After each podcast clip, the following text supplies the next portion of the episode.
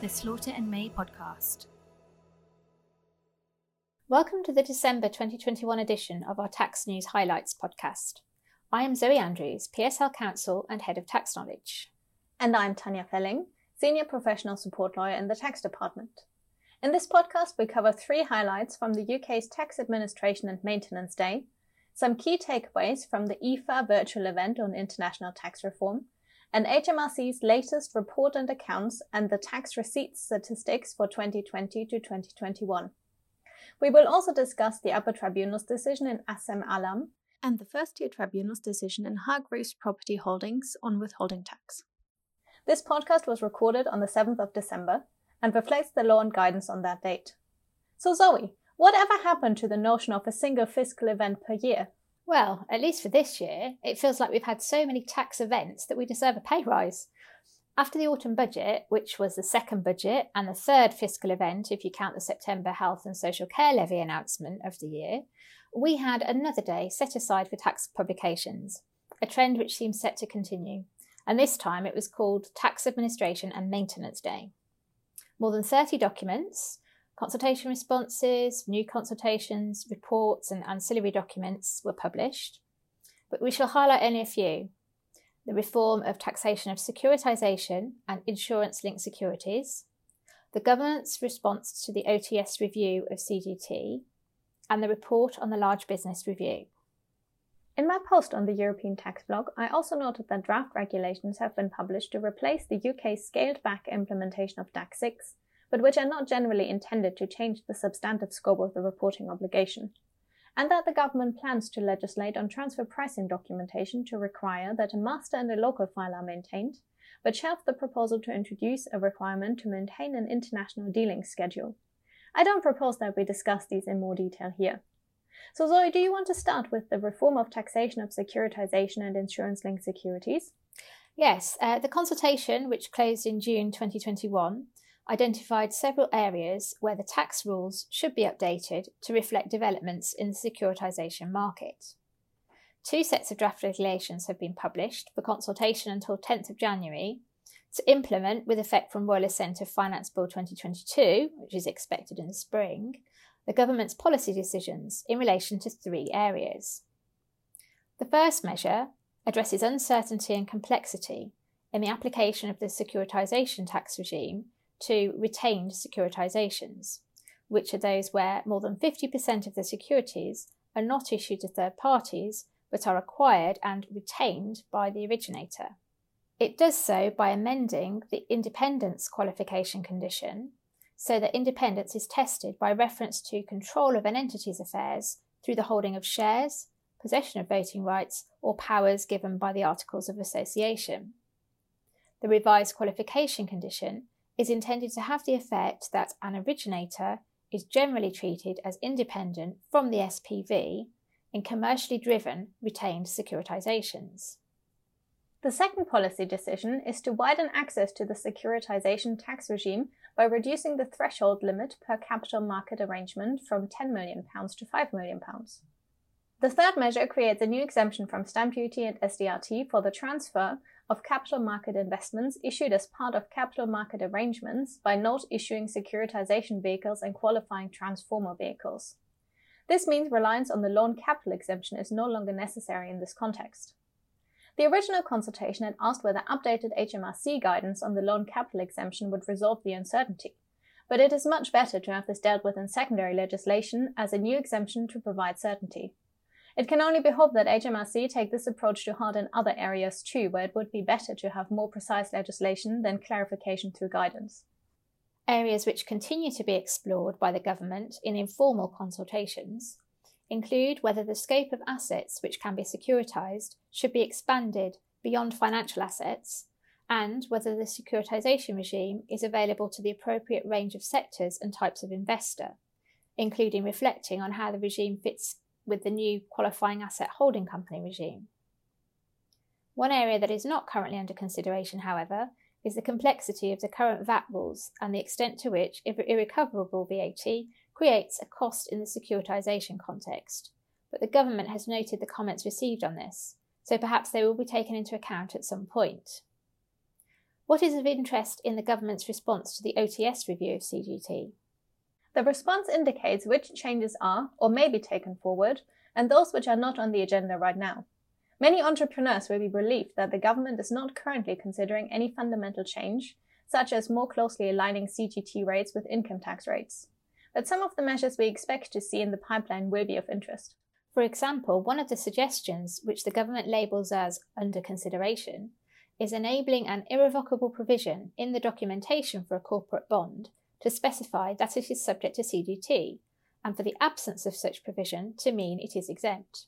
As a result, it would no longer be necessary to include particular features in the drafting to ensure a bond either is or is not a qualifying corporate bond and so exempt from CGT.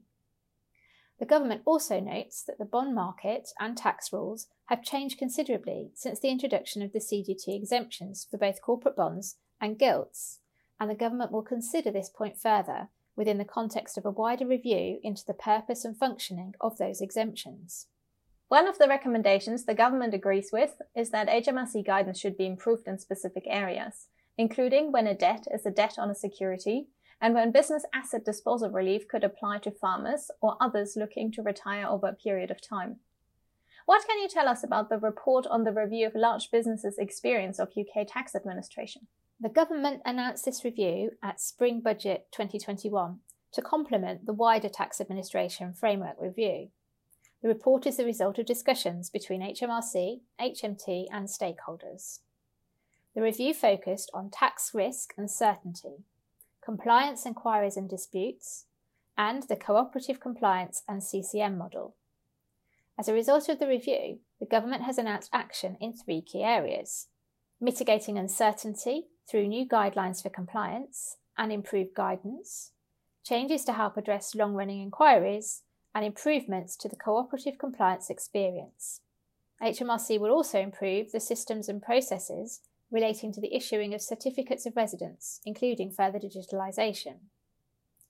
The new guidelines for compliance and improved guidance sound helpful, don't they? I think so. HMRC will develop new guidelines following the success of the practical guidance piloted to support the profit diversion compliance facility. The guidelines will show what HMRC regards as higher or lower risk and the associated response.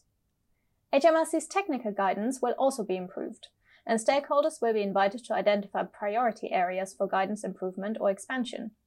This activity will also align with the work on the notification of uncertain tax treatment proposals, where it is in HMRC's interest to make sure its known position is clear. Products are expected to be delivered by mid to late 2022.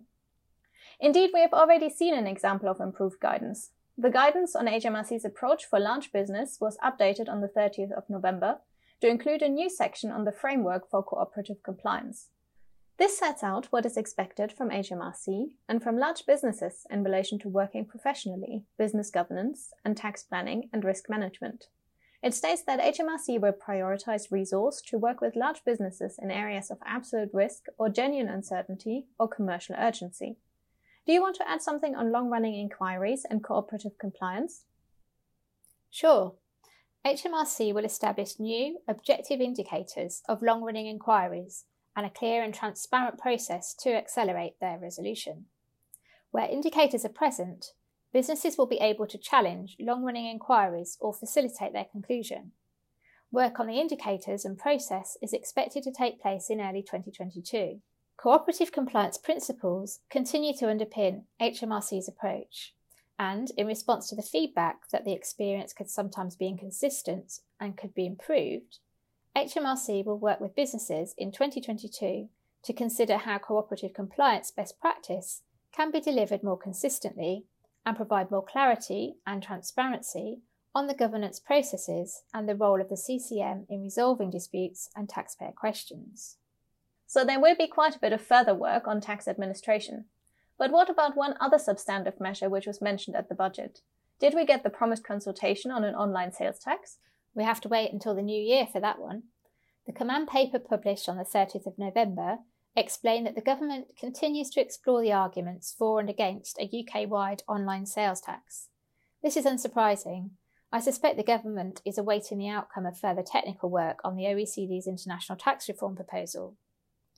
As we mentioned during the November podcast, The OECD IF statement of 8th of October stressed that the Multilateral Convention to bring into force Pillar 1 will commit signatories to roll back existing and not enact further digital services taxes or other relevant similar measures. And designing an online sales tax to fall outside this is likely to be rather difficult. This message was reiterated by a panelist's suggestion during last week's IFA virtual event on the Global Tax Agreement that the definition of relevant similar measures will be a key point in ongoing OECD IF technical work. Anything else you wanted to highlight from the IFA event? It brought together lots of different perspectives on the international tax reform project. Pillar 1 is running at a slower pace than Pillar 2. A draft multilateral convention to implement Amount A of Pillar 1 is not expected until spring 2022, and work on Amount B will not be completed before the end of 2022. On Pillar 2, the OECD missed its November deadline for the publication of the model rules, but work continues apace. The European Commission plans to publish a draft EU directive to implement Pillar 2 on the 22nd of December, with the aim of having it finalised in time for the French elections in April 2022, and so as to give member states some time, although less time than usual, to implement the directive. There will be a key difference between the OECD model rules and the EU directive, however. In order to avoid infringing the principle of freedom of establishment, the EU version of Pillar 2 will extend the rules to subsidiaries and constituent entities in the same member state as the parent. There will be no requirement for a cross border element. Another key theme I noticed during the IFA talks was businesses' concern that, in the rush to overhaul and stabilise the international tax system, there won't be time to consult further on the details of Pillar 2, either at OECD or EU level, in the absence of prior stress testing, the rules are likely to require tweaks to make them work as intended, which will be hard to make given the level of international cooperation required. There is also a concern that, because some details are not expected until later in 2022, for example, on administrative procedures, safe harbours, and on the coordination of the different tools which form part of Pillar 2 and how they interact with existing domestic rules, businesses will not have sufficient information to build the IT systems to ensure compliance if the rules come in as planned in 2023. US headquartered groups, whose systems are already set up to deal with GILTI, will be in a better position than non US headquartered groups who have not previously needed tools to track ETR in different jurisdictions. It sounds a bit like the story of our hybrid mismatch rules, but on a much grander scale. What did you make of HMRC's latest report and accounts and the tax receipt statistics for 2020 to 2021? HMRC collected £583.9 billion in taxes in 2020 to 2021, a decrease of 7.8% from the year before, but higher than expected earlier in the pandemic. There's a section in the report and accounts on how HMRC is tackling non compliance, which states that HMRC is currently carrying out around 100 investigations into multinationals. The total amount of tax at stake was 3.8 billion at the end of March 2021. And we know that corporation tax and VAT receipts have increased as a result of the diverted profits tax. The data about tax appeals also always makes for an interesting read. HMRC's success rate for all decided appeals across all tribunals and courts was 86% up from 82% in 2019 to 2020. HMRC's success rate before the Supreme Court was, however, only 40%, suggesting that if a taxpayer makes it that far, the taxpayer is more likely to win before the Supreme Court than HMRC. Included in the figures were 38 tax avoidance cases, 35 of which, that's 92%, were decided wholly or partially in HMRC's favour, protecting tax revenue of around £1.7 billion the same amount of revenue as in 2019 to 2020. Overall, tax protected through litigation was £9.8 billion. The upper tribunal's decision in Assem Allam concerns three separate appeals on a number of different procedural and substantive issues. One of these related to the definition of trading company for the purpose of what is now business asset disposal relief and was at the relevant time entrepreneurs relief. But the same definition is used throughout the TCGA, including in respect of the substantial shareholding exemption. For these purposes, trading company is defined as a company carrying on trading activities whose activities do not include, to a substantial extent, activities other than trading activities. and HMRC's manuals contain a helpful statement indicating that substantial would be taken to mean more than 20%. This statement has unfortunately been called into question. The upper tribunal stated that it is not appropriate to apply any sort of numerical threshold as suggested by HMRC's guidance. Instead, all of the company's activities have to be identified. Then, the significance of the non trading activities has to be considered in the context of the company's activities as a whole. And in this assessment, physical human activity, as well as financial measures of activity, should be taken into account. The upper tribunal considered that holding investments and collecting rent would be activities for the purposes of the test, and that the capital employed in non trading activities can be taken into account in considering their significance. The upper tribunal was also critical of the weight placed on the absence of physical activity in the first tier tribunal's decision in Potter, another entrepreneurs relief case, which had generally been regarded as a helpful indication that the build up and investment of significant cash reserves does not necessarily prejudice a company's trading status. The company in Potter had built up reserves of £1 million when the financial crisis hit. £800,000 were invested in a six year bond and the remainder retained as working capital. Despite the owner's attempts to rekindle the business, it did not recover and the company went into liquidation in 2015. The FTT considered that the trading company test had been satisfied for the one year period up to the 12th of November 2012, the date three years before liquidation as required for entrepreneurs relief to apply. The end result was that the taxpayer in Allam was less fortunate than the one in Potter. The upper tribunal upheld the FTT's decision in HMRC's favour on the trading company point. The case of Hargreaves Property Holdings Limited concerns the question whether payments of interest were subject to withholding tax. A simplified version of the facts is that the UK resident parent of a group, which derived the entirety of its revenue from investing in UK real estate, attempted to restructure the group's loan finance so as to receive tax deductions for the interest but escape UK taxation on it. The FTT, however, upheld HMRC's withholding tax assessments with only minor variations. There are three points we wanted to highlight. We shall ignore a fourth point around beneficial ownership for the purposes of this podcast. In considering whether the interest has a UK source, the FTT concluded, quite unsurprisingly, that no weight should be attached to the fact that the creditor is non UK resident, that very little weight should be attached to the governing law, and that the fact that payments were required to be made and proceedings would have had to have been brought outside the UK cannot outweigh the crucial factor pointing to a UK source, namely that the debtor was a UK resident company carrying on a business exclusively in the UK. That was the first point. The second point concerns the question of what constitutes yearly interest. In Hargreaves, the loans were repayable on demand and were in fact repaid within a period of around one year, with advances from the same related lenders. The FTT considered that, on the facts, the loans had the character of an investment with a sufficient measure of permanence to give rise to yearly interest. The FTT made explicit that it reached this conclusion without recharacterizing the individual loans as a single long term loan. So, what can we learn from the decision? That yearly interest alarm bells should go off where long-term funding need is met by rolling short-term loans from related parties. The final point relates to the importance of procedure. Even where treaty relief would have been available, the borrower was not entitled to pay gross because HMRC had not issued a direction to that effect. A direction is a necessary precondition and should be applied for in good time before interest payment dates, using the more straightforward route under the Double Taxation Treaty Passport Scheme where available. Whilst the understandable temptation is to switch to holiday mode at this time of year, there is still a lot to look out for, in particular on international tax reform. The OECD's Pillar 2 rules, which were expected at the end of November, have, at the time of recording, yet to be published, and the European Commission intends to publish its draft Pillar 2 implementing directive on the 22nd of December. At the IFA event, it was also reported that the EU is considering making Pillar 1 an own resource, in which case there would need to be a directive to implement Pillar 1 as well. It is expected that this will be confirmed by the EU in the coming weeks.